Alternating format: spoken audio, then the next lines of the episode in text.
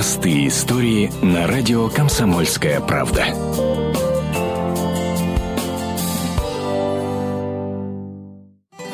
12-кратную паралимпийскую чемпионку по плаванию Джессику Лонг называют «русалочкой». В бассейне ей нет равных. Она рекордсменка мира среди спортсменов без ног. Недавно весь мир узнал и о ее русском происхождении. В декабре Джессика встретилась со своими биологическими родителями. Вместе со съемочной группой телеканала NBC Джессика впервые приехала в Иркутск, чтобы увидеть дом малютки, из которого в 92-м девочку-инвалида увезли американские супруги Лонг. А после был Братск и встреча с мамой, оставившей больного ребенка в роддоме.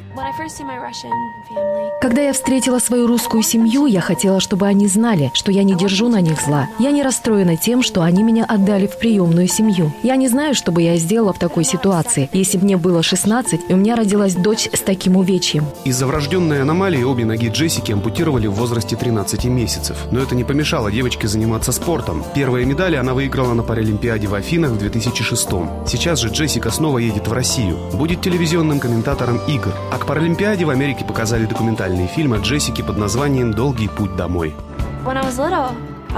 Когда я была маленькая, я часто просыпалась среди ночи и часами думала о том, кто я, пыталась разобраться в себе. Я знаю много людей с физическими недостатками. Адаптироваться очень сложно. Но все-таки это возможно.